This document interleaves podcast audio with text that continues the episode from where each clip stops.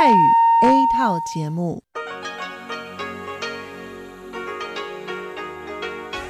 ที่นี่สถานีวิทยุเรดิโอไต้หวันอินเตอร์เนชั่นแนลกลับมาฟังขณะนี้ท่านกำลังอยู่กับรายการภาคภาษาไทยเรดิโอไต้หวันอินเตอร์เนชั่นแนลหรือ RTI ออกกระจายเสียงจากกรุงไทเปไต้หวันสาธารณรัฐจีนเป็นประจำทุกวันนะครับนอกจากรับฟังทางเครื่องรับวิทยุได้แล้วยังสามารถรับฟังรายการผ่านระบบออนไลน์ได้ที่ thai.rti.org.tw หรือที่ RTI Fanpage นะครับขอเชิญติดตามรับฟังรายการของเราได้ตั้งแต่บัดนี้เป็นต้นไป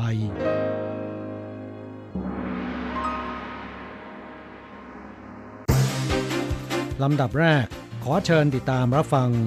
ข่าวประจำวันสวัสดีค่ะคุณผู้ฟัง RTI ที่เคารพทุกท่านขอต้อนรับเข้าสู่ช่วงของข่าวประจำวันจากสถานีวิทยุเรดิโอไต้หวันอินเตอร์เนชั่นแนลในวันที่ 9 กรกฎาคม พุทธศักราช 2563 นะคะข่าวไต้หวันวันนี้มีดิฉันมณพรชัยวุฒิเป็นผู้รายงานค่ะมีรายละเอียดของข่าวที่น่าสนใจดังนี้สภาบริหารไต้หวันจะยื่นเรื่องขอเพิ่มงบประมาณช่วยเหลือเป็น 200,000 ล้านเหรียญไต้หวันนายกรัฐมนตรีซูเจินชังนะคะกล่าวต่อที่ประชุมสภาบริหารไต้หวันวันนี้ว่าการแพร่ระบาดของไวรัสโควิด -19 ทั่วโลกที่ยังคงรุนแรงหลายประเทศค่ะพบการระบาดในระลอกที่ 2ซึ่งเมื่อดูภาพรวมแล้วสถานการณ์ในต่างประเทศยังน่าเป็นห่วงแม้รัฐบาลนะคะจะดำเนินการช่วยเหลือล่วงหน้ามาตั้งแต่กลางเดือนกุมภาพันธ์ซึ่งจนถึงตอนนี้มีประชาชนเข้าถึงเงินอุดหนุนแล้วกว่า12ล้านคนแต่สถานการณ์แพร่ระบาดโควิด -19 ที่ทำให้การเคลื่อนไหวของผู้คนทั่วโลกยังถูกจำกัดก็ทำให้อุตสาหกรรมการท่องเที่ยวและการคมนาคมขนส่งของไต้หวันจึงยังได้รับผลกระทบต่อเนื่องสภาบริหารไต้หวันค่ะจึงเตรียมยื่นเรื่องต่อสภานิติบัญญัติไต้หวันในวันที่23กรกฎาคมนี้เพื่อขออนุมัติการเพิ่มงบประมาณอุดหนุนช่วยเหลือซึ่งคาดว่ารวมทั้งหมดแล้วน่าจะเกินกว่า 200,000 ล้านเหรียญไต้หวันแต่ต้องไม่เกินจากที่กฎหมายกำหนดไว้ในร่างงบประมาณพิเศษเพื่อใช้ในภารกิจป้องกันโควิด -19 คือจำนวน 210,000 ล้านเหรียญไต้หวันนักศึกษาต่างชาติผ่านเกณฑ์เข้ามาไต้หวัน 6,795 คนอนุญาตให้กักตัวดูอาการที่หอพักของมหาวิทยาลัยได้กระทรวงศึกษาธิการไต้หวันประกาศเมื่อวานนี้นะคะว่านักศึกษาต่างชาติจากกลุ่มประเทศความเสี่ยงต่ำทั้งหมด18ประเทศตามประกาศของศูนย์บัญชาการโรคระบาดไต้หวันที่จะเข้ามาศึกษาต่อในไต้หวันผ่านเกณฑ์การตรวจสอบของกระทรวงศึกษาธิการแล้วจำนวน 6,795 คนเพิ่มขึ้นจากเดิมที่เคยประกาศไว้ถึง 4,553 คนนอกจากนี้ยังได้ประกาศอนุญาตนะคะให้นักศึกษาต่างชาติที่เดินทางเข้ามาถึงไต้หวันแล้วสามารถเลือกสถานที่กักตัวดูอาการ14วันได้ว่าจะเป็นหอพักของมหาวิทยาลัยหรือสถานที่ที่รัฐกำหนดให้ได้อีกด้วยจากสถิติของกระทรวงศึกษาธิการไต้หวันพบว่าเมื่อวันที่17มิถุนายนที่มีการผ่อนปรนให้กับนักศึกษาจาก11ประเทศความเสี่ยงต่ำและความเสี่ยงปานกลางมีนักเรียนที่ผ่านเกณฑ์การตรวจสอบจำนวน 2,238 คนหลังจากนั้นค่ะได้มีการผ่อนปรนเพิ่มอีก13ประเทศนะคะซึ่งก็มีนักเรียนที่ผ่านเกณฑ์การตรวจสอบจำนวน 3,821 คนและจากนั้นเมื่อวานนี้ค่ะก็มีการผ่อนปรนเพิ่มอีก5ประเทศก็ทำให้มีจำนวนนักศึกษาที่ผ่านเกณฑ์การตรวจสอบเพิ่มขึ้นอีก732คนโดยนักศึกษาทั้งหมดนะคะ 6,795 คนที่ผ่านเกณฑ์การตรวจสอบแล้วนั้นส่วนใหญ่มาจากฮ่องกงและมาเก๊าส่วนประเทศที่มีจำนวนรองลงมานะคะก็จะได้แก่มาเลเซียญี่ปุ่นและก็เกาหลีใต้20เส้นทางเที่ยวสวนป่าไต้หวันใน1วันโอกาสแห่งการฟื้นฟูการท่องเที่ยวในประเทศสถานการณ์แพร่ระบาดโควิด -19 ที่ทรงตัวประกอบกับแผนคูปองกระตุ้นเศรษฐกิจของรัฐบาลและเข้าสู่ช่วงปิดเทอมภาคฤดูร้อนของไต้หวันส่งผลให้การท่องเที่ยวในประเทศค่อยๆกลับมาคึกคักอีกครั้งกรมป่าไม้ไต้หวันจึงถือโอกาสนี้เปิดเส้นทางท่องเที่ยวตามสวนป่าสวนพฤกษศาสตร์และวรรณอุทยานจำนวน20เส้นทางให้เข้าชมอาทิในต้อง National Forest Recreation Area นครนิวไทเปตาเสวยซัน National Forest Recreation Area นครไทจงและอวันตา National Forest Recreation Area เมืองหนันโถเป็นต้น ซึ่งตามแผนการนี้นะคะกรมป่าไม้ได้จับมือร่วมกับบริษัทรถทัวร์นำเที่ยวในแต่ละเมืองออกแพ็กเกจท่องเที่ยว1วันเหมารวมค่าเดินทางค่าประกันอุบัติเหตุและค่าบัตรผ่านประตูในราคา499เหรียญไต้หวันต่อคนและหากรวมอาหารกลางวันด้วยจะอยู่ที่ประมาณ 1,000 เหรียญไต้หวันต่อคนโดยประชาชนไต้หวันและคู่สมรสนะคะที่มีคูปองกระตุ้นเศรษฐกิจ3เท่าของรัฐบาลก็สามารถนำคูปองดังกล่าวมาซื้อแพ็กเกจท่องเที่ยวนี้ได้อีกด้วยปกป้องชาวนาคุ้มครองพันธุ์ข้าวไต้หวันแก้กฎระเบียบระงับการนำเข้าข้าวบางสายพันธุ์สำนักงานเกษตรและอาหารคณะกรรมการการเกษตรไต้หวันเผยว่าปีที่แล้วไต้หวันมีการนำเข้าข้าวจากประเทศเวียดนามซึ่งหลังจากนำไปทดสอบแล้วพบว่าเป็นข้าวสายพันธุ์เดียวกันกับไถหนานหมายเลข11ดังนั้นเพื่อปกป้องผลประโยชน์ของเกษตรกรไต้หวันและการแข่งขันที่เป็นธรรมในตลาดค้าข้าวจึงตัดสินใจออกกฎระเบียบระงับการนำเข้าข้าวสายพันธุ์ดังกล่าวจากประเทศเวียดนามคาดมีผลใช้บังคับเร็วที่สุดเดือนกันยายนนี้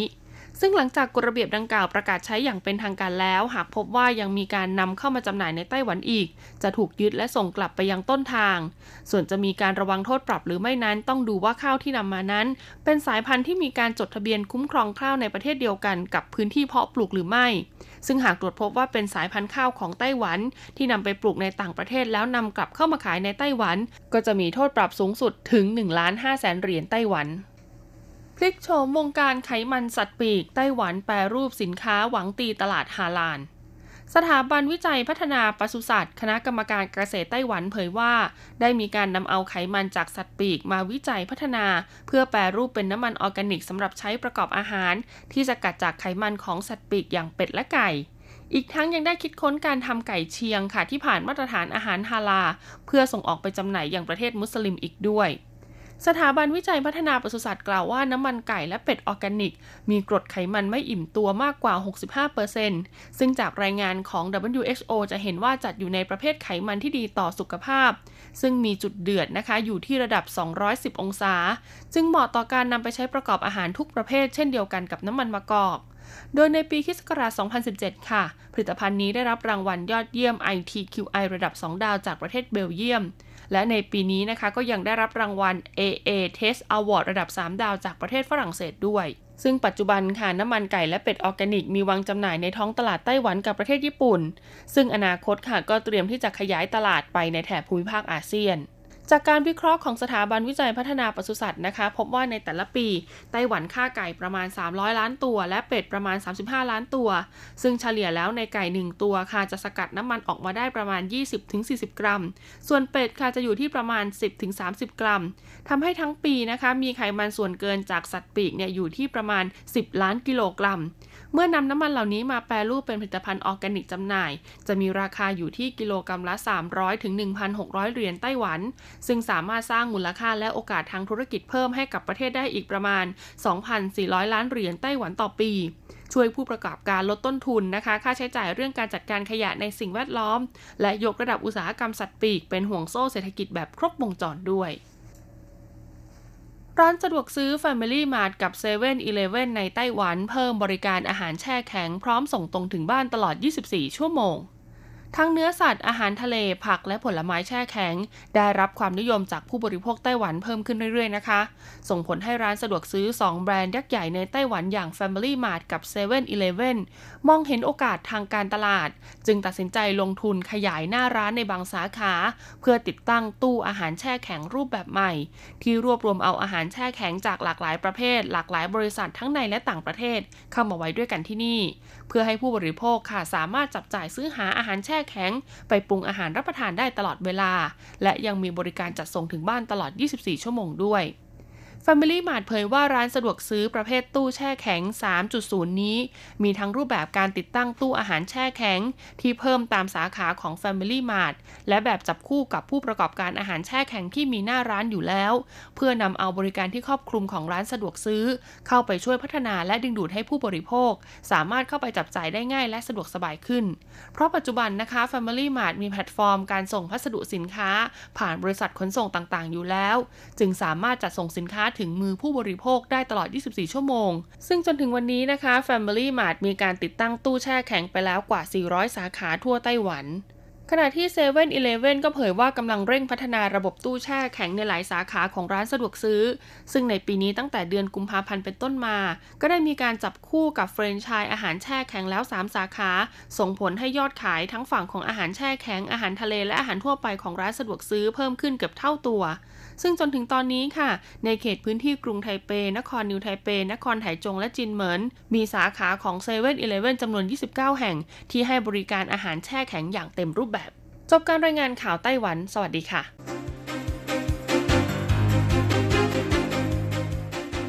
ต่อไปขอเชิญฟังข่าวต่างประเทศและข่าวจากเมืองไทยค่ะ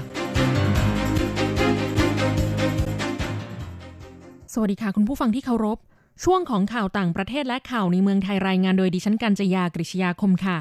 ข่าวต่างประเทศสำหรับวันนี้นั้นเริ่มจากข่าว WMO คาดโลกจะร้อนขึ้นในอีก5ปีข้างหน้าองค์การอุตุนิยมวิทยาโลกหรือ WMO ซึ่งเป็นหน่วยงานในสังกัดขององค์การสหประชาชาติรายงานว่าช่วง5ปีล่าสุดเป็นช่วงเวลาที่ร้อนที่สุดเท่าที่เคยมีในประวัติการและคาดการณ์สภาพอากาศสำหรับ5ปีข้างหน้าระหว่างปี 2563 ถึง 2567 ว่าโลกจะมีอุณหภูมิเฉลี่ยสูงกว่าระดับก่อนยุคอุตสาหกรรมในช่วงระหว่าง 0.91 ถึง 1.59 องศาเซลเซียสโดยสูงขึ้นอย่างน้อย1องศาเซลเซียสในทุกๆ5ปีถัดไปและมีโอกาสถึง 20% ที่ปีใดปีหนึ่งเป็นอย่างน้อยที่จะมีอุณหภูมิสูงกว่าอุณหภูมิเฉลี่ยระหว่างปี 2,393 ถึงปี 2,443 เกิน 1.5 องศาเซลเซียสโดยเกือบทุกภูมิภาคยกเว้นบางส่วนของมหาสมุทรในซีกโลกใต้มีแนวโน้มที่จะร้อนกว่าช่วงปี 2,524 ถึง 2,553 ข่าวต่อไปทางการจีนแผ่นดินใหญ่กวาดล้างคลิปรสนิยมต่ำในโลกออนไลน์สำนักงานปราบปรามการเผยแพร่ภาพสิ่งอนาจารและสิ่งผิดกฎหมายและสิ่งผิดกฎหมายแห่งชาติของจีนแผ่นดินใหญ่เปิดเผยว่าช่วงครึ่งแรกของปีนี้ทางการได้ประกาศให้เว็บไซต์กว่า 12,000 แห่งเป็นเว็บไซต์ผิดกฎหมายและลบเนื้อหาอนาจารจำนวนกว่า 8,400 ล้านชิ้นตามโครงการทำความสะอาดเว็บไซต์ประจำปี 2563นอกจากนี้ยังได้ลงโทษแพลตฟอร์มคลิปวิดีโอหลายแห่งที่เผยแพร่คลิปเนื้อหารสนิยมต่ำเช่นโยคูของอาลีบาบาไอฉีอี้ของไปตู้และยังได้ปิดเว็บไซต์หลายแห่งที่เผยแพร่ข้อมูลผิดๆของพวกเสือผู้หญิงและขอให้กระดานสนทนาออนไลน์ลบข้อมูลเหล่านี้รวมทั้งกวาดล้างแพลตฟอร์มที่ลงลิงก์ไปยังเว็บไซต์อนาจารด้วยอย่างไรก็ตามทางการจีนแผ่นดินใหญ่ไม่ได้ให้คำจำกัดความของคำว่ารสนิยมต่ำและไม่ได้เปิดเผยรายละเอียดการลงโทษแต่อย่างใดต่อไปขอเชิญคุณผู้ฟังรับฟังข่าวในเมืองไทยค่ะผลสำรวจเผยช่วงอยู่บ้านหยุดเชื้อเพื่อชาติเยาวชนเล่นพนันออนไลน์พุ่งสูงขึ้นเครือข่ายเยาวชนลดปัจจัยเสี่ยงเปิดเผยผลสำรวจพฤติกรรมของเด็กและเยาวชนกับการใช้สื่อออนไลน์และภัยจากพนันออนไลน์ในช่วงอยู่บ้านหยุดเชื้อเพื่อชาตินายสุรเชษฐ์โพแสงรองเลขาธิการสถาบันยุวทัศน์แห่งประเทศไทยกล่าวว่านอกจากการแพร่ระบาดของเชื้อโควิด -19 ยังมีภัยร้ายอีกอย่างหนึ่งที่แฝงมานั่นก็คือการติดพนันออนไลน์ในช่วงเวลา 3-4 เดือนที่ผ่านมาเครือข่ายเยาวชนได้สำรวจเว็บพนันออนไลน์แบ่งเป็น2ระยะคือก่อนการแพร่ระบาดของโรคโควิด -19 และหลังการแพร่ระบาดพบว่าในช่วงโควิด -19 มีเว็บพนันเพิ่มขึ้นเกือบ1เท่าตัวตั้งแต่วันที่1มกราคมถึง15มีนาคม2563มีเว็บพนันออนไลน์จำนวน240เว็บไซต์แต่ในช่วงอยู่บ้านหยุดเชื้อเพื่อชาติวันที่16มีนาคมถึง31พฤษภาคมพบว่ามีเว็บพนันออนไลน์เพิ่มถึง200เว็บไซต์รวม440เว็บไซต์นอกจากนี้ยังพบว่าเน็ตไอดอลและอินฟลูเอนเซอร์ที่มีผู้ติดตามทาง Facebook จำนวนมากรับโปรโมทพนันออนไลน์อย่างกว้างขวางและอวดเงินในบัญชีจากการเล่นพนันทำให้เยาวชนที่ติดตามตกเป็นเหยื่อผลสำรวจยังพบอีกว่าในช่วงก่อนโควิด -19 เด็กและเยาวชนส่วนใหญ่ใช้เวลาในแต่ละวันกับการท่องโลกออนไลน์เฉลี่ย6ชั่วโมงขึ้นไปและในระหว่างออนไลน์พบเห็นโฆษณาชวนเล่นพนันหรือเสี่ยงโชคมากถึง 70.06% ช่วงอายุที่พบเห็นโฆษณาชวนให้มาเล่นพนันมากที่สุดคืออายุ 15-19 ปีผ่านทางช่องทาง Facebook มากที่สุด 76.53% รองลงมาคือแอปพลิเคชันดูหนังฟังเพลงเล่นเกม 70.06%และแอปพลิเคชัน LINE 32.50% เมื่อพบเห็นโฆษณาพนันออนไลน์แล้วเข้าไปเล่นพนันถึง 13.24% แบ่งเป็น5ประเภทคือยิงปลาแทงหวยเกมสล็อตบาคาร่าทายผลกีฬาและ 82.18% เสียมากกว่าได้ พบเด็กเยาวชนเสียพนันสูงสุดถึง 100,000 บาทเสียน้อยที่สุด 7,000 บาทต่อไปเป็นอัตราแลกเปลี่ยนประจำวันพฤหัสบดีที่9กรกฎาคมพุทธศักราช2563อ้างอิงจากธนาคารกรุงเทพสาขาไทเป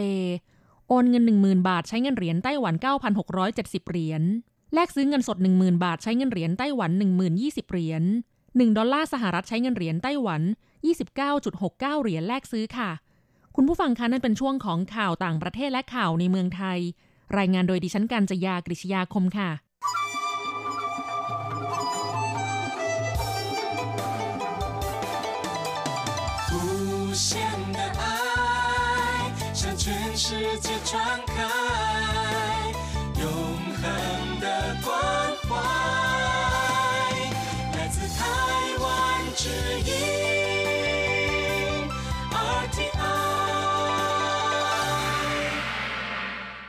ครับคุณครับขณะนี้คุณกำลังติดตามรับฟังรายการภาคภาษาไทยจากสถานีวิทยุ RTI ซึ่งส่งกระจายเสียงจากกรุงไทเปไต้หวันสาธารณรัฐจีนอยู่นะครับและต่อไปนั้นขอเชิญคุณผู้ฟังติดตามรับฟังชีพจรเศรษฐกิจจากการจัดเสนอของกฤษณัยสายประภาส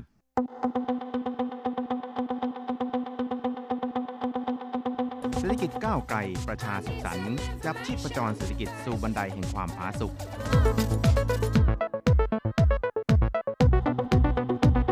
ร่วมจับชีพจรเศรษฐกิจกับกฤษณัยสายประภาส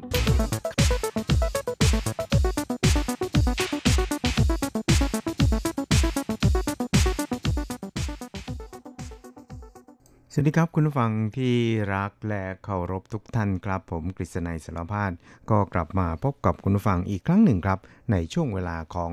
ชีพจรเศรษฐกิจนะครับซึ่งก็จะพบกับคุณผู้ฟังเป็นประจำทุกสัปดาห์นะครับในค่ำวันพฤหัสแล้วก็เช้าวันศุกร์3ครั้งด้วยกันทางคลื่นการส่งกระจายเสียงของ RTI ของเราครับครับสำหรับเรื่องแรกที่เราจะมาคุยกันนะครับก็คงจะเป็นเรื่องฮอตๆที่เพิ่งเกิดขึ้นในช่วงสัปดาห์ที่ผ่านมานะครับคุณผู้ฟังทราบไหมครับว่าเรื่องฮอตทางด้านเศรษฐกิจในไต้หวันในช่วงสัปดาห์ที่ผ่านมานั้น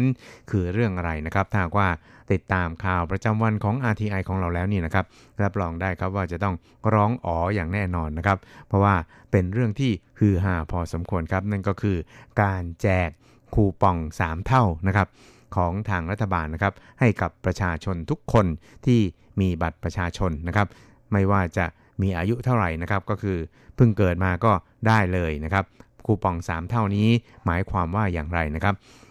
คำว่าคูปอง3เท่านั้นก็หมายความว่าประชาชนนั้นจะต้องควักเงินในกระเป๋าออกมา 1,000 เหรียญนะครับแล้วก็ไปซื้อคูปองมูลค่า3เท่านะครับก็คือมูลค่า 3,000 เหรียญไต้หวันนะครับคือไม่ต้องไปรอลุ้นโชคไม่ต้องไปรอจับสลากนะครับควักออกมาพันหนึ่งเนี่ยก็ได้ไปเลย 3,000 นะครับแต่ว่าทุกคนนั้นมีสิทธิ์เพียงครั้งเดียวเท่านั้นเองครับโดยจะใช้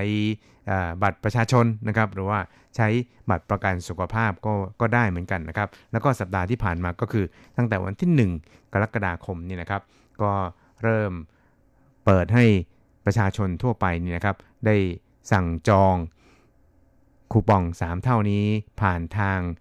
ร้านสะดวกซื้อต่างๆนะครับในไต้หวันเพื่อที่จะไปรับคูปองอีกครั้งหนึ่งเนี่ยในวันที่15กรกฎาคมนะครับแล้วก็เริ่มใช้ในวันเดียวกันครับซึ่งคูปอง3เท่านี่นะครับก็จะเป็นคูปองที่สามารถนำเอาไปใช้จ่ายใช้สอยอะไรต่างๆเนี่ยได้มากมายเลยทีเดียวนะครับแต่ว่าก็มีข้อจำกัดเหมือนกันนะครับอย่างเช่นไม่สามารถเอาไปจ่ายค่าปรับการกระทำผิดทางด้านจราจรได้นะครับหรือว่าไม่อาจไปใช้จ่ายในส่วนที่เป็นการชำระค่าธรรมเนียมต่างๆได้ครับเพราะฉะนั้นเนี่ยก็จะถือว่าเป็นคูปองที่ทางรัฐบาลเนี่ยแจกจ่ายออกมาเพื่อที่จะกระตุ้นเศรษฐกิจนะครับกระตุ้นการบริโภคภายในด้วยโดยคูปอง3เท่านี้นะครับก็จะมีอายุการใช้งานเนี่ยไปจนถึงสิ้นปีนี้นะครับก็คือวันที่31ธันวาคมนะครับเพราะฉะนั้นเนี่ยก็คาดว่าเงินบริโภคต่างๆในไต้หวันในช่วงจนถึงสิ้นปีนี้นะครับก็จะสะพัดไปด้วยคูปอง3เท่าครับเพราะฉะนั้นเนี่ยก็กล่าวได้ว่าจะเป็นการกระตุ้นเศรษฐกิจของไต้หวันเนี่ยในอีกทางหนึ่งนะครับแล้วก็ในวันแรกของการเปิดจองนี่นะครับก็ปรากฏว่าผู้คนเนี่ยก็แห่กันไปจองผ่าน ระบบของร้านสะดวกซื้อต่างๆไม่ว่าจะเป็น 7-Eleven FamilyMart OK หรือว่า High Life นะครับซึ่งถือเป็นร้านสะดวกซื้อ4เจ้าใหญ่ในไต้หวันนะครับซึ่งเมื่อคุณไปเข้าไปในร้านสะดวกซื้อร้านใดร้านหนึ่งนี่นะครับก็จะมีเครื่องสำหรับที่จะให้สั่งจองได้นะครับโดยเพียงแต่ใช้บัตรประกันสุขภาพเสียบเข้าไปเหมือนกับการซื้อหน้ากากอนามัยนะครับแล้วก็พอกดข้อมูลอะไรต่างๆเข้าไปเรียบร้อยแล้วนี่นะครับก็จะมีใบเสร็จออกมาแล้วก็นำเอาใบนั้นนี่นะครับไปจ่ายเงินที่เคาน์เตอร์ก็ถือว่าเป็นเสร็จพิธีครับและหลังจากนั้นก็รอไปจนถึงวันที่15กรกฎาคมนะครับก็จะมีเมสเสจบอกว่าให้ไปรับคูปองได้แล้วนะครับณร้านสะดวกซื้อที่คุณสั่งซื้อเอาไว้นะครับก็สะดวกรวดเร็วทันใจครับก็สามารถที่จะเริ่มใช้ทันทีครับครับสำหรับการสั่งจองงวดแรกเนี่ยก็จะให้สั่งจองไปจนถึงวันที่7กรกฎาคมนะครับเพราะนั้นเนี่ยใครที่ยังไม่ได้ไปสั่งจองนะครับก็สามารถไปสั่งจองได้ครับแต่ว่าเฉพาะชาวไต้หวันแล้วก็คู่สมรสที่มีใบถิ่นที่อยู่เท่านั้นเองนะครับสำหรับเพื่อนคนไทยที่มาทำงานในไต้หวันหรือว่ามาท่องเที่ยวหรือมาอะไรนี่นะครับก็ไม่มีสิทธิ์นะครับถึงแม้ว่าเพื่อนคนงานไทยที่มาทำงานไต้หวันเนี่ยจะมีบัตรมีถิ่นที่อยู่ก็ตามแต่ว่าก็เขาไม่ได้ให้สิทธิ์อันนั้นสำหรับผู้ที่ไม่ได้เป็นเกี่ยวข้องอะไรกับคนไต้หวันนะครับให้เฉพาะคู่สมรสที่เป็นชาวต่างชาติในไต้หวันเท่านั้นเองแล้วก็มีบัตร ARC หรือว่าบัตรถิ่นที่อยู่ด้วยครับครับวันแรกเนี่ยก็ปรากฏว่ายอดจองนะครับทะลุไปที่หลัก1ล้านรายเนี่ยนะครับเมื่อเปิดให้บริการเนี่ยนะครับเพียงแค่6ชั่วโมงเท่านั้นเองครับเพราะฉะนั้นเนี่ยก็ถือได้ว่าผู้คนเนี่ยก็ให้ความสนใจกับคูปองนี้มากพอสมควรครับแล้วก็วันแรกนี่นะครับก็เริ่มตั้งแต่ 9:00 น.ไปจนถึง 22:00 น.ของวันนั้นนี่นะครับมีผู้คนเนี่ยถึง 1,790,000 รายเลยทีเดียวนะครับที่สั่งจองคูปอง3เท่านี้นะครับอย่างไรก็ตามเนี่ยนะครับก็ปรากฏว่าในบรรดา 1,700,000 กว่าคนนี่นะครับเป็นผู้ที่สั่งจองแบบคูปองกระดาษเนี่ยนะครับถึง 1,146,000 รายนะครับมีเพียงแค่ 645,000 รายเท่านั้นเองครับที่เอาบัตรเครดิตนี่นะครับไปผูกติดกับการใช้คูปอง3เท่าซึ่งก็ถือว่าเป็นสัดส่วนที่ค่อนข้างน้อยนะครับการเอาบัตรเครดิตไปผูกติดกับคูปอง3เท่านี่นะครับก็มีให้โปรโมชั่นเนี่ยนะครับพิเศษพอสมควรนะครับแต่ว่าก็รู้สึกว่ายังไม่ค่อยดึงดูดความสนใจของผู้คนเท่าไหร่นักนะครับความเคยชินในการบริโภคของคนไต้หวันนั้นก็คือจะต้องถือเป็นเงินสดหรือว่าถือเป็นอะไรที่มันอยู่ในมือเนี่ยรู้สึกว่าอุ่นใจนะครับครับอย่างไรก็ตามเนี่ยก็คิดว่าในช่วงหลังนี่นะครับทางธนาคารต่างๆที่เป็นผู้ออกบัตรเครดิตนี่นะครับก็อาจจะต้องมีโปรโมชั่นออกมาเพื่อกระตุ้นให้ผู้คนนี่นะครับเอาบัตรเครดิตนี่นะครับไปผูกติดกับการใช้คูปอง3เท่าซึ่งก็มีวิธีการง่ายครับก็เพียงแต่เข้าไปลงทะเบียนเท่านั้นเองเมื่อรูดบัตรไปครบ 3,000 เหรียญไต้หวันแล้วนี่นะครับในเดือนถัดไปเนี่ยเขาก็จะคืน 2,000 เหรียญไต้หวันให้กับผู้ใช้นะครับอาจจะเป็นการคืนเงินสดหรือว่าเป็นการหักค่าบัตรรูดบัตรในคราวต่อไปก็ได้เหมือนกันนะครับเพราะฉะนั้นเนี่ยก็ถือว่าคูปอง3เท่าของไต้หวันนี่ก็มีความสะดวกไม่น้อยเหมือนกันนะครับครับ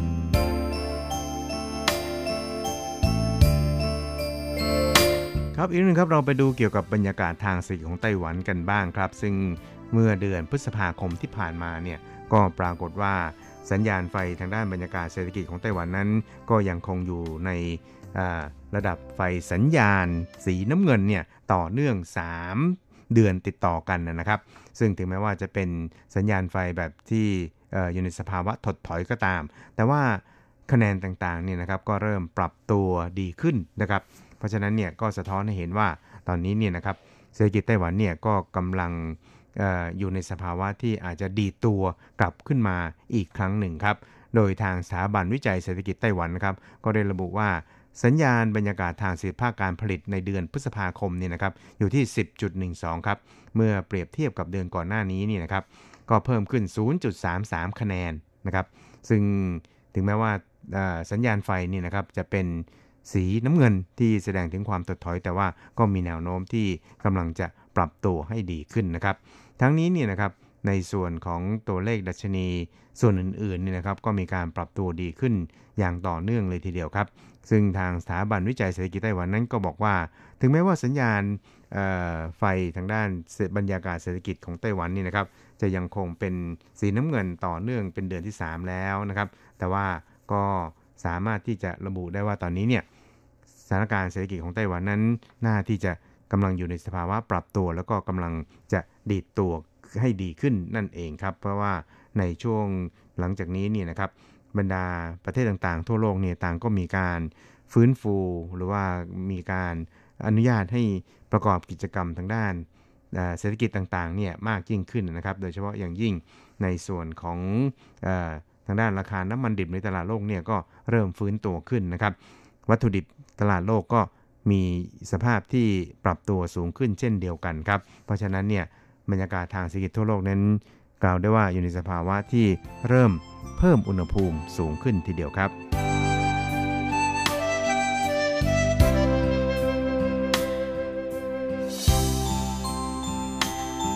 ครับทั้งนี้เนี่ยนะครับในส่วนของ Moody's นะครับก็ได้ประมาณการเกี่ยวกับ GDP ไต้หวันในปีนี้ว่าน่าจะเติบโตร้อยละ 0.2 นะครับส่วนปีหน้าเนี่ยอาจจะดีดตัวให้สูงขึ้นเนี่ยถึง 3.7% เลยทีเดียวนะครับซึ่งในส่วนนี้นี่นะครับทาง Moody's Investor Service นะครับก็ได้รายงานในเรื่องนี้นะครับบอกว่าสภาวะเศรษฐกิจของไต้หวันนี่นะครับอยู่ในสภาวะที่อ่อนปวกเปียกเนี่ยซึ่งปัจจัยสำคัญนั้นก็อยู่ที่ว่าต้องพึ่งพาการส่งออกเป็นสำคัญนั่นเองครับแต่ว่าไต้หวันนั้นก็ยังคงมีระดับเครดิตอยู่ที่ AA3 ซึ่งก็เป็นระดับที่สะท้อนว่ามีความเสถียรเนี่ยค่อนข้างสูงมากเลยทีเดียวนะครับและอีกอย่างหนึ่งนี่นะครับก็เนื่องจากว่ามีทรัพย์สินที่อยู่ในระดับค่อนข้างจะสมดุลกันนะครับประกอบกับมีโครงสร้างทางเศรษฐกิจที่เข้มแข็งพอสมควรในส่วนของทางด้านการคลังทั้งการคลังการเงินแล้วก็ในแง่ของการส่งออกด้วยนะครับซึ่งก็พอที่จะรับมือกับผลกระทบที่เกิดขึ้นจากสถานการณ์การระบาดของโควิด -19 ได้เป็นอย่างดีเลยทีเดียวนะครับและเศรษฐกิจของไต้หวันนั้นก็จะมีการเติบโตซึ่งถึงแม้ว่าจะอยู่ในสภาวะที่ชะลอตัวลงอย่างรวดเร็วก็ตามนะครับแต่ว่าก็คาดการณ์ว่าน่าที่จะดีดตัวกลับขึ้นมาอย่างรวดเร็วเช่นเดียวกันนะครับ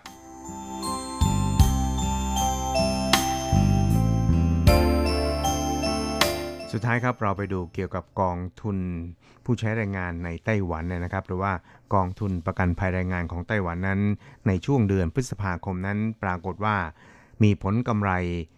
กลับเข้ามาถึง 70,000 กว่าล้านเหรียญไต้หวันเลยทีเดียวนะครับแต่ก็ตามเนี่ยสภาพการโดยรวมของกองทุนประกันภัยแรงงานในไต้หวันนั้นจะยังคงอยู่ในสภาวะขาดทุนในปีนี้นะครับครับโดยทางกรมบริหารกองทุนประกันภัยแรงงานของไต้หวันนะครับก็ได้ระบุครับว่าจนถึงสิ้นเดือนพฤษภาคมที่ผ่านมานั้นสภาวะขาดทุนของกองทุนนั้นอยู่ที่ 224,600 ล้านเหรียญไต้หวันนะครับซึ่งก็คิดเป็นอัตราส่วนละ 5.29 ครับแต่เนื่องจากสภาวะของโรคโควิด -19 ที่เริ่มชะลอตัวลงนะครับแล้วก็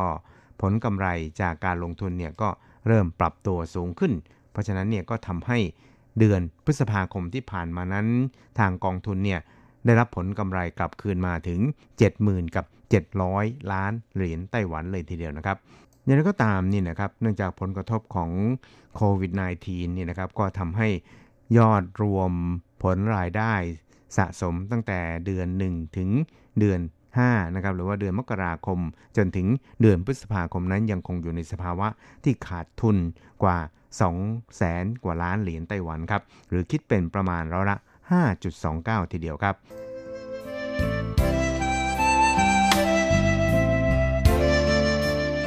ครับคุณครับเวลาของชีพจรเศรษฐกิจในวันนี้ก็หมดลงแต่เพียงเท่านี้ครับเราจะกลับมาพบกันใหม่ในสัปดาห์หน้าสวัสดีครับ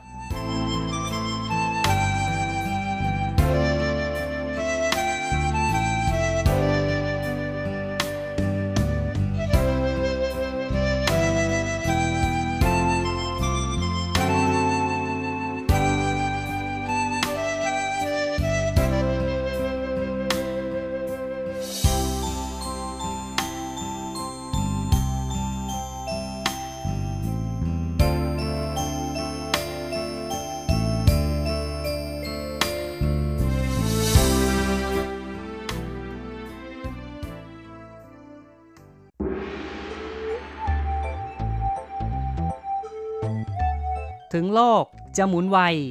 RTI ก็หมุนทัน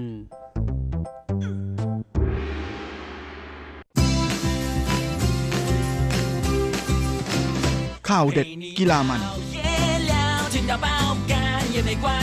รู้ลึกฉับไวไม่ว่าที่ไหนในโลกกว้างกับทีระยางหลักเจาะลึกกีฬาโลกสวัสดีครับคุณฟังทุกท่านผมทีระยางพร้อมด้วยเจาะลึกกีฬาโลกประจำสัปดาห์นี้ก็กลับมาพบกับคุณฟังอีกแล้วเช่นเคยเป็นประจำพร้อมข่าวกีฬาเด็ดๆมันๆจากทั่วโลกและสำหรับช่วงแรกของรายการวันนี้นะฮะก็มาดูกันที่ข่าวการประกาศจัดการแข่งขันวิ่งมาราธอนที่ไทลูเก๋อกันโดยการแข่งขัน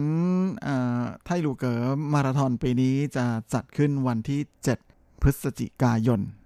และจะเริ่มเปิดให้รับสมัครนะฮะตั้งแต่เมื่อช่วงกลางสัปดาห์ที่ผ่านมาเป็นต้นไปนะฮะโดยในส่วนของการแข่งขันวิ่งมาราธอนที่ไทลูเก๋อนั้นก็ถือเป็นการแข่งขันวิ่งมาราธอนที่มีชื่อเสียงในระดับนานาชาติรายการหนึ่งเลยทีเดียวโดยเส้นทางการวิ่งนั้นก็จะไปตามหุบเขาอันคดเคี้ยวและสวยงามนะของหุบเขาทาโรโกะอันโด่งดังโดยเริ่มจัดปีแรกตั้งแต่ปี 2000 นะปีนี้จะเป็นปีที่20ในแต่ละปีนั้นก็จะดึงดูดให้เหล่านักวิ่งนะฮะทั้งจากในไต้หวันและต่างประเทศนะสมัครมาร่วมแข่งขันนะฮะจากการวิ่งบนเส้นทางที่อยู่เหนือระดับน้ำทะเลไม่มากนะไปจนกระทั่งถึงเส้นทางที่อยู่เหนือระดับน้ำทะเลถึงประมาณ 3,000 เมตรเลยทีเดียวโดยในปีนี้ทางฝ่ายจัดการแข่งขันนั้นก็ประกาศออกมาแล้วนะฮะว่าจะรับสมัครผู้เข้าร่วมแข่งขันในประเภทฟูลมาราธอน 3,000 คนนะฮะฮาล์ฟมาราธอน 5,000 คนแล้วก็มินิมาราธอน12กิโลเมตรนั้นรับสมัคร 2,500 คนนะฮะและฟันมาราธอนที่วิ่งกัน5กิโลเมตรก็รับสมัครเพียง 1,500 คนเท่านั้นโดยเปิดรับสมัครตั้งแต่วันที่8กรกฎาคมที่ผ่านมานะไปจนกระทั่งถึงวันที่1สิงหาคมนี้นะก็จะปิดการรับสมัครนะโดยจะต้องสมัครผ่านช่องทางออนไลน์เท่านั้นเดี๋ยวไงผมจะโพสต์ลิงก์เอาไว้ให้ก็แล้วกันนะสำหรับใครที่สนใจนะและพอดีว่าปีนี้นะเนื่องจากมีปัญหาเรื่องโควิด -19 นะก็เลยทำให้ทางฝ่ายจัดการแข่งขันนั้นไม่รับสมัครผู้เข้าแข่งขันจากต่างชาตินะแต่ถ้าเป็นคนต่างชาติที่อาศัยแล้วก็ใช้ชีวิตอยู่ในไต้หวันก็สามารถที่จะสมัครเข้าร่วมแข่งขันได้โดยทางผู้จัดงานนะก็บอกว่าเป็นอะไรที่น่าเสียดายทีเดียวนะโดยเมื่อปีที่แล้วนั้นมีผู้แข่งขันนะที่เดินทางมาจากประเทศต่างๆทั่วโลกถึง38ประเทศรวมแล้วประมาณ 1,100 กว่าคนเลยพร้อมนี้ก็ได้มีการประกาศแผนฉุกเฉินเอาไว้นะว่าในกรณีที่ไม่สามารถจัดการแข่งขันได้ตามกำหนดในวันที่7พฤศจิกายนนี้นะก็จะเลื่อนไปแข่งกันในวันที่6มีนาคมของปีหน้านอกจากนี้ในส่วนของผู้ที่สมัครเข้าร่วมแข่งขันนั้นทางฝ่ายจัดการแข่งขันนะก็ยังได้รับสปอนเซอร์นะจากสวนสนุกไหหยางกงหยวนนะของทางฮวาเหลียนครับรวมไปถึงพิพิธภัณฑ์กวางหลงโป๋อู่กวนนะฮะโดยผู้ที่ได้สมัครเข้าร่วมแข่งขันนะฮะก็สามารถจะใช้หมายเลขประจำตัวผู้เข้าแข่งขันนะฮะกับบัตรประจำตัวประชาชนหรือบัตรประกันสุขภาพนะฮะที่ยืนยันตัวตนได้ก็จะเข้าไปเที่ยวชมนะได้ทั้ง2ที่นี้ฟรีนะฮะ1ครั้งใครที่รักการวิ่งมาราธอนนะก็น่าสนใจที่จะลองไปท้าทายกันดูนะครับและนอกจากการวิ่งมาราธอนนะฮะในไต้หวันก็จะมีมหกรรมกีฬาอีกอย่างหนึ่งนะฮะที่โด่งดังในระดับนานาชาติเหมือนกันนะแล้วก็กำลังเปิดรับสมัครเร็วๆนี้เช่นเดียวกันนะฮะนั่นก็คือการว่ายน้ำข้ามทะเลสาบสุริยันจันทรานะฮะมาซึ่งปีนี้นั้นก็กำหนดวันเรียบร้อยแล้วนะฮะว่าจะแข่งกันในวันที่27กันยายนที่จะถึงนี้นะฮะโดยทางเทศบาลของจังหวัดนันโถก็เพิ่งประกาศมาช่วงกลางสัปดาห์ที่ผ่านมานะว่าจะเริ่มเปิดให้รับสมัครออนไลน์นะอีกแล้วนะครับตั้งแต่เวลา 8:00 น.ของวันที่11 กรกฎาคมนี้เป็นต้นไปโดยจะรับสมัครจำกัดจำนวนเพียงแค่ 20,000 คนเท่านั้นใครที่อยากลงไปว่ายน้ำในทะเลสาบสุริยันจันทรานะก็รีบจ้องเอาไว้เลยนะครับแม่เพราะว่าโอกาสไม่ค่อยมีให้บ่อยๆนะได้แค่ปีละครั้งเท่านั้นเพราะว่าช่วงปกติแล้วเนี่ยเขาจะไม่เปิดให้ใครลงไปว่ายน้ำในทะเลสาบสุริยันจันทรานะฉะนั้นโอกาสนี้โอกาสดีทีเดียวแล้วก็เหมือนกันนะฮะที่ทางผู้จัดการแข่งขันนั้นก็ไม่สะดวกนะฮะจะรับสมัครผู้แข่งขันจากต่างชาตินะฮะที่จะเดินทางเข้ามาโดยในวันก่อนหน้าวันแข่งจริงนะก็คือวันที่26กันยานั้นทางจังหวัดนั้นโถนะฮะจะเปิดทะเลสาบสุริยันจันทรานะให้มีการแข่งขันกีฬาทางน้ำแบบอื่นนะอย่างเช่นแพยืนรวมไปถึงการแข่งขันว่ายน้ำนะในแบบต่างๆมากมายนะก็ไปติดตามความเคลื่อนไหวได้ทางเว็บไซต์นะของทางผู้จัดงานเดี๋ยวยังไงก็เช่นเคยนะฮะเดี๋ยวผมจะเอามาโพสต์ไว้บนเว็บไซต์อีกเหมือนกัน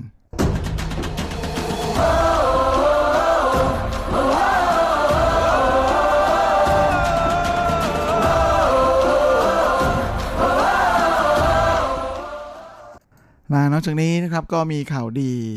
สำหรับคุณที่อยู่ในไต้หวันอีกเหมือนกันนะฮะโดยช่วงนี้เป็นช่วงที่รัฐบาลไต้หวันนั้นมาอัดคูปองแจกคูปองเพื่อกระตุ้นเศรษฐกิจกันยกใหญ่เลยในส่วนของกระทรวงศึกษาธิการนั้นที่เป็นกระทรวงที่ดูแลด้านกีฬานะก็ไม่ยอมน้อยหน้านะฮะตอนนี้ทางกระทรวงศึกษาธิการก็ได้ออกมาประกาศแล้วนะฮะว่าจะจัดสรรงบประมาณจำนวน 2,000 ล้าน NT นะฮะมาออกคูปองนะที่เรียกกันว่าต้งฉือเจ้วนนะฮะซึ่งเป็นคูปองสำหรับการชมกีฬาแล้วก็ซื้ออุปกรณ์กีฬาโดยใครที่สนใจอยากจะขอรับนั้นก็ให้ขึ้นไปลงทะเบียนบนเว็บไซต์ต้งฉือหวังนะฮะระหว่างวันที่20ถึง26กรกฎาคมที่จะถึงนี้นะฮะจะมีการจับฉลากนะฮะในวันที่28กรกฎาคมนะว่าใครจะเป็นผู้ที่โชคดีได้รับโดยจะมีการแจกทั้งหมด4ล้านชุดนะฮะมาก็จะมีผู้โชคดี4ล้านคนนะฮะอย่าลืมไปลงทะเบียนกันนะครับโดยถ้าคุณได้แล้วเนี่ยก็จะสามารถนำไปใช้นะฮะในการจับจ่ายซื้อตั๋วชมกีฬานะหรืออุปกรณ์กีฬานะฮะได้ตั้งแต่วันที่1สิงหาคมไปจนกระทั่งถึงวันที่31ธันวาคมนะโดยเป็นคูปองแบบอิเล็กทรอนิกส์นะเพราะฉะนั้นจะใช้การสแกนนะเวลาซื้อแล้วก็ไม่จำเป็นต้องใช้ทีเดียวหมดนะค่อยๆใช้ไปจนค่อยๆหมดก็ได้นะแล้วก็ยังสามารถจะนำไปใช้รวมกับคูปอง3เท่าได้ด้วยถือเป็นข่าวดีเลยทีเดียวนะฮะของคนรักกีฬาในไต้หวัน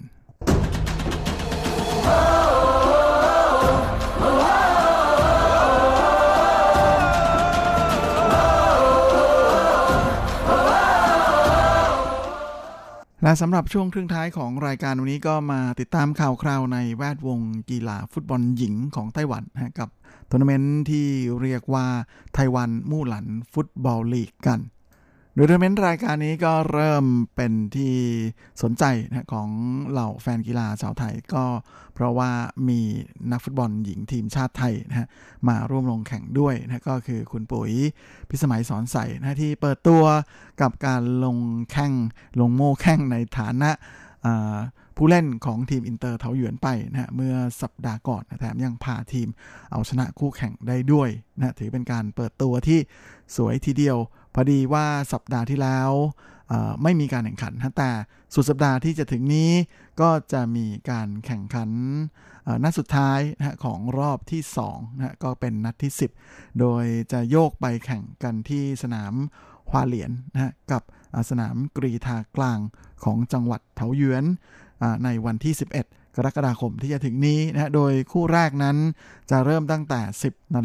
นะฮะก็คือเป็นการแข่งขันระหว่างอินเตอร์เถาหยวนนะจะพบกับไทเป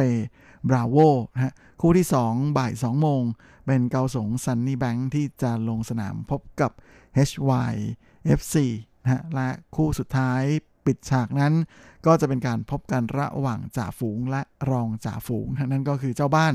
ทีมฟุตบอลหญิงฮวาเหรียญ นะฮะหรือฮวาเหรียญหนุยจื่อจูฉิวตุ้ยนะที่จะลงสนามพบกับไถจงบรูเวลซึ่งเป็นแชมป์เก่าอยู่ด้วยนะฮะก็เป็นการลงสนามเตะปิดในเลกที่2นะหรือรอบที่2ของการแข่งขันนะจริงๆฟุตบอลอาชีพหญิงของไต้หวันนั้นก็มีทีมร่วมลงแข่งทั้งหมด6ทีมนะเขาก็เลยมีการแบ่งการแข่งขันออกเป็น3เลกนะ3รอบโดยรอบแรกนั้นก็จะแต่ละรอบนั้นก็จะเจอกัน5ครั้งมีการแข่ง5ครั้งนะแล้วก็จะแข่งแบบวันเดียวกันแล้วก็ที่สนามเดียวกันทั้งหมดนะแต่ว่าจัดแข่ง3คู่เหมือนกับที่จะเตะกันวันที่11กรกฎาคมนี้นะครับโดยจะแบ่งเป็น3เลกนะฮะก็คือรอบแรกนั้นก็เริ่มตั้งแต่วันที่11เมษายนนะฮะที่ผ่านมาจนถึงวันที่16พฤษภาคมนะก็ผ่านไปแล้วช่วงนี้ก็เป็นเลกที่2นะฮะที่เริ่มตั้งแต่23พฤษภาคมนะจะมาจบเลกที่2ที่11กรกฎาคมนี้และเลขสุดท้ายก็คือเลขที่3นั้นจะมาเริ่มตั้งแต่วันที่22สิงหานะไปจนกระทั่งถึงวันที่19กันยายนนะโดยจะมาเปิดฉากลงแข่งกันวันที่22สิงหานะที่สนามฟุตบอลหญ้าเทียมนะของมหาวิทยาลัยพละศึกษาแห่งชาติไต้หวันนะหรือกัวลี่ที่วิต้าเฉยเหรินกงเฉาผีจูชิวฉ่างนะฮะซึ่งจะอยู่ในเขตกุยซานนะของนครเถาหยวนโดยระบบการนับคะแนนนั้นจะไม่ค่อยเหมือนกับฟุตบอลลีกแบบที่บ้านเรานิยมนับกันนะก็คือแข่งนับคะแนนอย่างเดียวแล้วก็มาตัดสินแชมป์อะไรกันเลยนะฮะโดยในส่วนของฟุตบอลอาชีพของไต้หวันนั้นฟุตบอลอาชีพหญิงของไต้หวันนั้นก็จะใช้ระบบคล้ายๆกับ NBA ของสหรัฐนะนั่นก็คือการแข่งในช่วงฤดูกาลปกตินะที่จะพบกันหมดมันเป็นระบบลีกแล้วก็หลังจากนั้นจะหาทีมนะโดยทีมอันดับ1และอันดับ2เนี่ยจะได้ไปยืนรอในรอบรองชนะเลิศนะของการแข่งขันในรอบเพลย์ออฟหลังจบฤดูกาลปกติไปเลยนะฮะและอันดับ3จะมาเจอกับอันดับ6และอันดับ4จะมาเจอกันอันดับ5นะฮะในการแข่งขันแบบน็อกเอาท์และหลังจากนั้น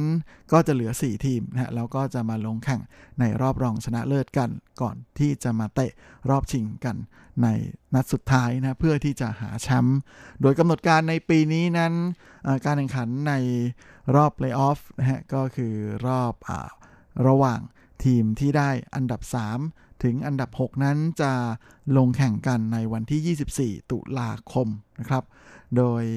ทีมอันดับ4จะเจอกับทีมอันดับ5ก่อนนะแล้วก็ทีมอันดับ3จะเจอกับทีมอันดับ6หลังจากนั้นวันที่31ตุลาคมนะก็จะเป็นการแข่งขันรอบรองชนะเลิศนัดที่1นะซึ่งทีมที่ได้ที่2นะในฤดูกาลปกติทีมรองจ่าฝูงเนี่ยก็จะมาเจอกับผู้ชนะระหว่างอันดับ3และอันดับ6ในขณะที่ทีมอันดับ1หลังจบฤดูกาลปกตินั้นก็จะมาเจอกับผู้ชนะระหว่างอันดับ4และอันดับ5นะฮะโดยรอบชิงชนะเลิศของปีนี้นะฮะฤดูกาลแข่งขันปีนี้ก็จะจัดขึ้นในวันที่7พฤศจิกายนส่วนตารางคะแนนตอนนี้นะฮะทีมฮวาเหรียญนั้นยังยืนอยู่ที่อันดับ1นะฮะแข่งไป9นัดมี23คะแนนอันดับ2ก็คือแชมป์เก่านะไถจงบลูเวลอยู่ที่21คะแนนนะอันดับ3ไทเปบราโว19คะแนนอันดับ4คืออินเตอร์เถาหยวนนะทีมของน้องปุ๋ย9นัด10คะแนนนะอันดับ5 HYFC นะทีมของนครนิวไทเปนะก็9นัดมี4คะแนนและบวยก็คือเกาสงหยางซิ่นนะหรือเกาสงซันนี่แบงค์ที่ลงไป9นัดเพิ่งจะเสมอครั้งเดียวนะได้ไป1แต้มที่เหลือแพ้รวด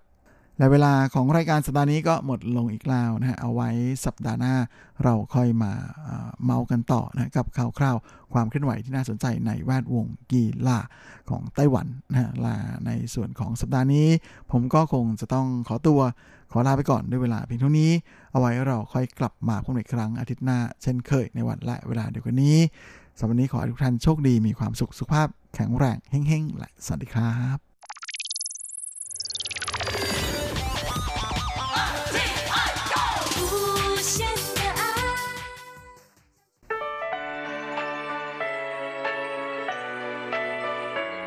ช่วงเวลาแห่งความอร่อยกับรายการเลาะรั้วครัวไต้หวันมาแล้วครับเราจะพาคุณเข้าครัวเปิดตำราหาสูตรเด็ดเคล็ดลับความอร่อยแวะชิมแชะแชร์อาหารหลากรสหลายสไตล์ในไต้หวัน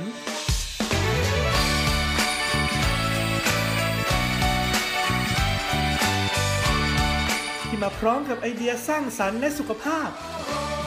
เสิร์ฟความอร่อยโดยดีเจยุ้ยมณพรชัยวุฒิ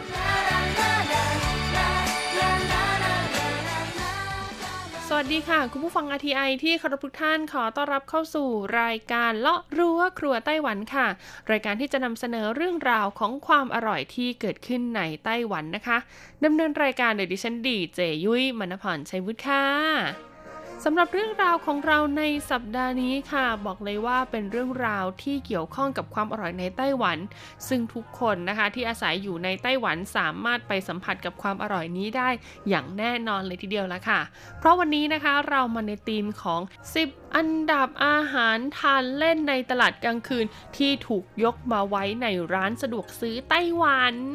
อย่างที่เราทราบกันดีแล้วค่ะว่าร้านสะดวกซื้อไต้หวันเนี่ยเรียกได้ว่าเป็นส่วนหนึ่งของชีวิตประจำวันของคนไต้หวันไปแล้วนะคะไม่ใช่แค่เพียงคนไต้หวันเองค่ะคนต่างชาติจำนวนมากที่ภาษาจีนอาจจะยังไม่แข็งแรงนะคะไม่สะดวกในการหาซื้อสินค้าตามท้องตลาดทั่วไปนะโดยเฉพาะเรื่องราวของอาหารการกินนะคะที่เรียกได้ว่าโอ้โห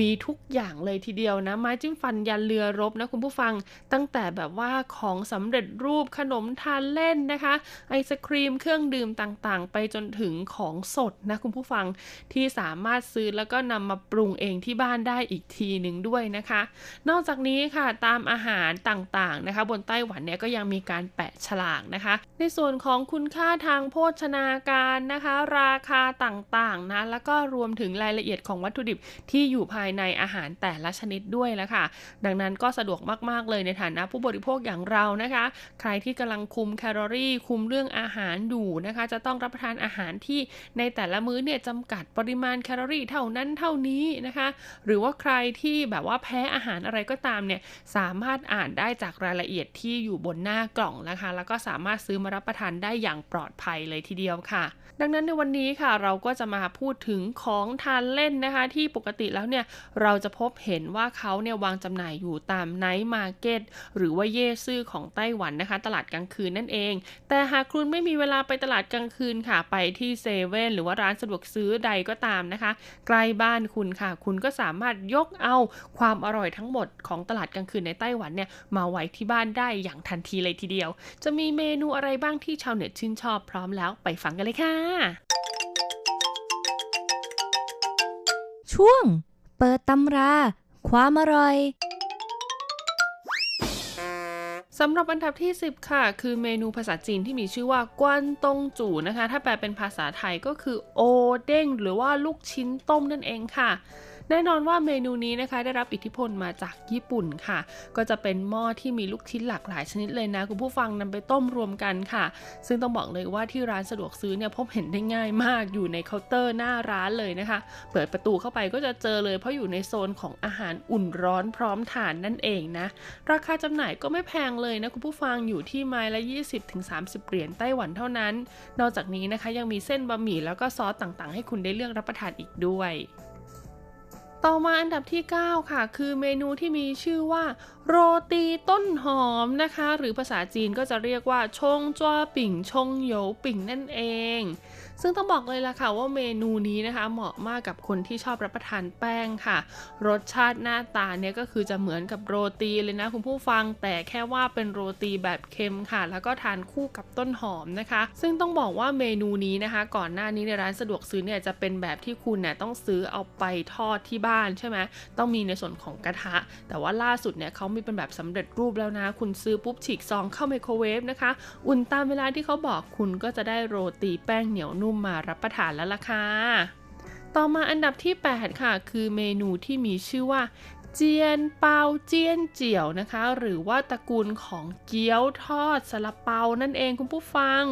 ซึ่งต้องบอกเลยล่ะค่ะว่าในร้านสะดวกซื้อนะคะมีซาลาเปาจำหน่ายอยู่เยอะมากนะคะแล้วก็หลากหลายรสชาติแล้วก็ในส่วนของเกี๊ยวเองนะคะก็มีทั้งแบบต้มแล้วก็แบบที่เป็นแบบทอดด้วยนะคุณผู้ฟังซึ่งคุณก็สามารถซื้อแล้วก็ให้เขาเนี่ยเข้าไปอุ่นในไมโครเวฟแล้วก็รับประทานได้เลยนะคะซึ่งถ้าคุณไปตามไนท์มาร์เก็ตหรือว่าตลาดกลางคืนนะคะก็จะเห็นว่ามีร้านขายซาลาเปาทอดน้ำเกี๊ยวตัวเล็กๆรับประทานเป็นคำๆนะคะจำหน่ายอยู่แบบโหเยอะมากๆดังนั้นค่ะร้านสะดวกซื้อเขาก็ต้องอำนวยความสะดวกสบายให้กับคนที่ไปไม่ถึงนะคะตลาดกลางคืนนะก็สามารถเข้าร้านสะดวกซื้อแล้วก็เลือกซื้อได้มีหลากหลายไส้หลากหลายรสชาติให้รับประทานกันเลยล่ะค่ะ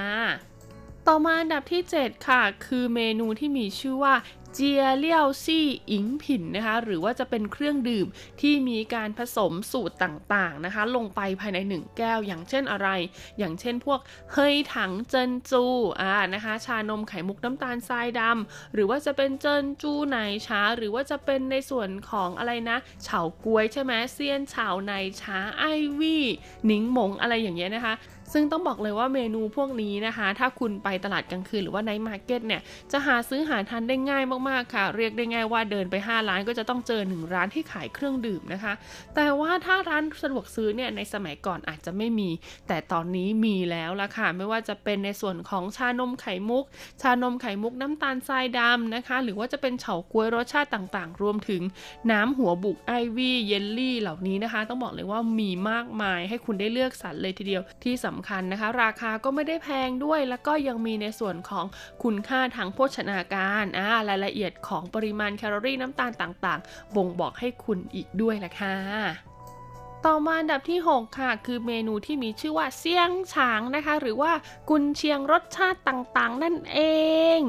ต้องบอกเลยล่ะค่ะว่าไต้หวันเขาขึ้นชื่อในเรื่องของกุนเชียงนะคะแต่ว่ากุนเชียงในสไตล์ของไต้หวันแท้ๆเนี่ยจะไม่ได้เป็นกุนเชียงแบบแห้งๆในสไตล์แบบที่คนไทยนิยมรับประทานกันนะคะกุนเชียงของเขาเนี่ยจะมีความคล้ายกับไส้กรอกอีสานของบ้านเรานะคะมากกว่าก็คือไม่ได้แห้งขนาดนั้นนะดังนั้นค่ะถ้าคุณไปเดินตลาดกลางคืนเนี่ยก็จะได้กลิ่นนะคะของกุนเชียงย่าง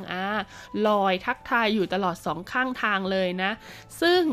นะคะเมนูกุนเชียงนะคะทั้งเซียงฉางและก็หมี่ฉางเนี่ยล่าสุดก็ถูกยกมาอยู่ในร้านสะดวกซื้อเรียบร้อยแล้วล่ะค่ะที่สำคัญก็มีหลากหลายยี่ห้อหลากหลายรสชาติให้เลือกด้วยนะมีทั้งกุนเชียงไส้แบบมีเหล้า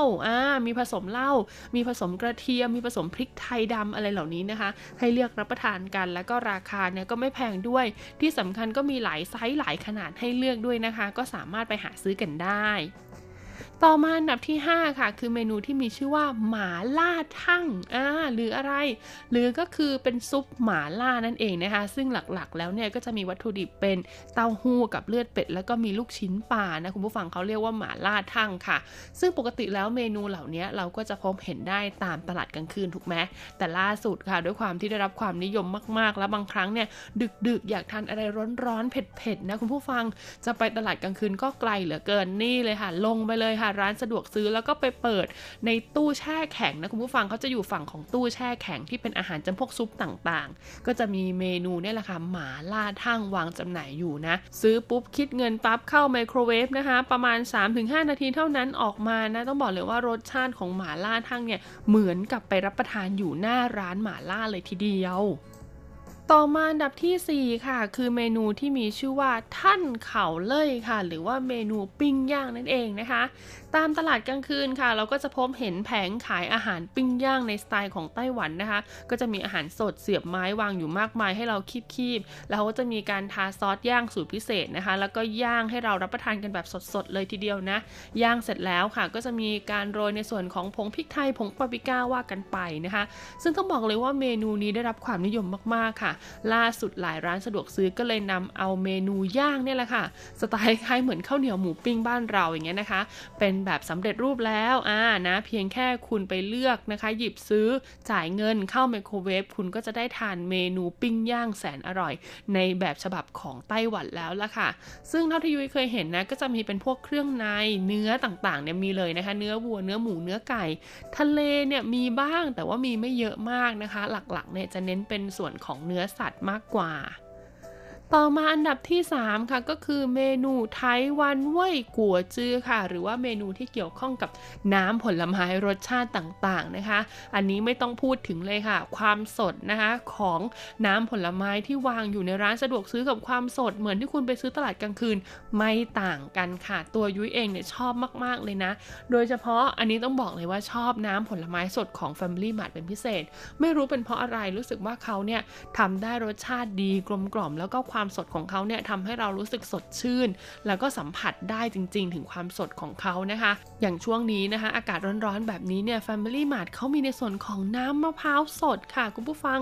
100% เลยทีเดียวนะเขาบอกว่าเป็นฉุนเหย่จือเลยนะดังนั้นเนี่ยยุ้ยก็เลยแบบนะอยากทานไงเราแบบอยู่ไทยติดการทานน้ำมะพร้าวเนาะก็เลยไปลองซื้อมาชิมดูบอกเลยว่าอร่อยมากๆคุณผู้ฟังคือแบบทานแล้วไม่มีกลิ่นของแบบมะพร้าวเผาเลยอ่ะมันคือน้ำมะพร้าวสดจริงๆแล้วก็ความหวานเนี่ยถือว่าโอเคเลยนะสำหรับยุ้ยนะคะแล้วก็ไม่ได้รสชาติแบบปลาแรมเหมือนน้ำมะพร้าวแบบที่เราเห็นเป็นแบบสำเร็จรูปที่วางจำหน่ายอยู่ตามซูเปอร์มาร์เก็ตทั่วไป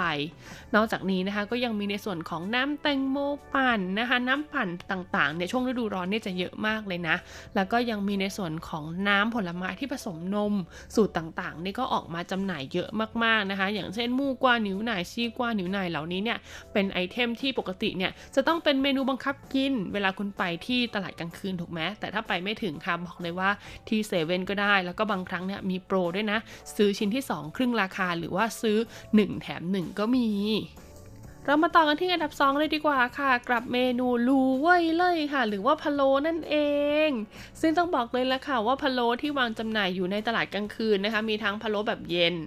นะคะแบบแห้งแบบเย็นแล้วก็พะโล้แบบที่เป็นน้ำแบบร้อนนะคะลวกสดๆแล้วก็ทานกันเลยทีเดียวนะซึ่งในร้านสะดวกซื้อไต้หวันก็มีทั้ง2แบบวางจำหน่ายแล้วละค่ะตอนนี้ที่สำคัญราคาไม่แพงด้วยนะคะแล้วก็คุณเนี่ยยังสามารถเลือกที่จะแบบว่าเอากลับไปอุ่นทานที่บ้านก็ได้หรือว่าให้เขาอุ่นให้เลยก็ได้นะคะแล้วก็ตัวหลู่เว่ยเนี่ยนะก็ต้องบอกเลยว่ามีหลากหลายเจ้าด้วยนะที่อยู่ในร้านสะดวกซื้อนะคะซึ่งพอมันบรรจุอยู่ในแพ็กเกจที่ค่อนข้างปิดสนิทแล้วนะคะต้องยอมรับอย่างนึงว่ากลิ่นของหลู่เว่ยนะคะโดยเฉพาะเครื่องในเนี่ยจะน้อยกว่าหลู่เว่ยที่เราไปซื้อตามตลาดคือตามตลาดเนี่ยก็จะเป็นแบบตลาดไงคือตลาดขายนะคะดังนั้นเนี่ยเขาก็อาจจะมีสูตรในส่วนของการใส่พวกพริกกระเทียมหรืออะไรอย่างเงี้ยลงไปเพื่อดับกลิ่นคาวหรือว่ากลิ่นของพะโล้แต่ถ้าเป็นในร้านสะดวกซื้อมันไม่มีไงคุณก็คือต้องฉีกซองรับประทานเลยไม่งั้นก็ฉีกซองเข้าไมโครเวฟก่อนถึงทานได้ดังนั้นเนี่ยกรรมวิธีของเขาเนี่ยจะมีการดับกลิ่นคาวพวกนี้มาแล้วนะคะซึ่งต้องบอกเลยว่าเจ้าเมนูพะโล้ของร้านสะดวกซื้อในไต้หวันเนี่ยนะก็มีทั้งไข่นะคะลูกชิ้นเนื้อสัตว์นะคะแล้วก็รวมถึงนี่เลยค่ะเต้าหู้นะคะรูปแบบต่างๆที่นำมาพะโล้เป็นไอเทมที่ขาดไม่ได้จริงๆและสุดท้ายอันดับ1ค่ะก็คือตระกูลที่มีชื่อว่าจ้าอู่เลยนั่นเองซึ่งต้องบอกเลยล่ะค่ะว่าจ้าอู่เลยนะคะแปลตรงๆก็คือของทอดแบบต่างๆค่ะแน่นอนว่าในร้านสะดวกซื้อไต้หวันนะคะมีของทอดที่เรียกได้ว่าแทบจะยกเอาร้านขายของทอดมาไว้ในร้านสะดวกซื้อแล้วนะคุณผู้ฟังทั้งจีผายไก่แผ่นใหญ่ๆนะคะจีไข่นะคะเหยียนซูจีไก่ทอดชิ้นเล็กๆลูกชิ้นทอดหูยแบบคือเยอะมากอะคุณผู้ฟังคือใครอยากทานของทอดอะไรนะคะก็สามารถไปหาได้เลยนะในส่วนของร้านสะดวกซื้อไต้หวันโดยเฉพาะผลิตภัณฑ์ที่ทำจากไก่นะคะเพราะว่าคนไต้หวันเนี่ยก็นิยมรับประทานอยู่แล้วนะคุณผู้ฟังที่สำคัญราคาจำหน่ายก็ไม่แพงด้วยค่ะห่อละ 30-40 บาทเท่านั้นนะบางครั้งมีโปรโมชั่นด้วยซื้อ3ห่อเนี่ย100เหรียญไต้หวันเท่านั้นเองเพียงแค่คุณเอาใส่ไมโครเวฟนะคะแล้วก็ออกมารับประทานบอกเลยว่าความอร่อยเนี่ยไม่ได้แตกต่างจากที่เราไปซื้อตามแผงลอยขายของทอดเลยนะ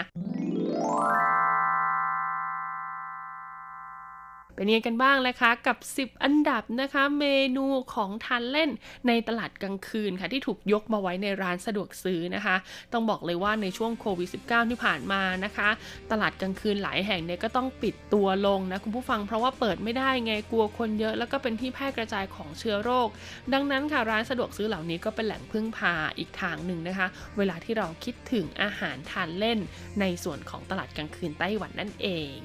สำหรับวันนี้หมดเวลาของรายการเลาะรั้วครัวไต้หวันแล้วพบกันใหม่สัปดาห์หน้าสวัสดีค่ะ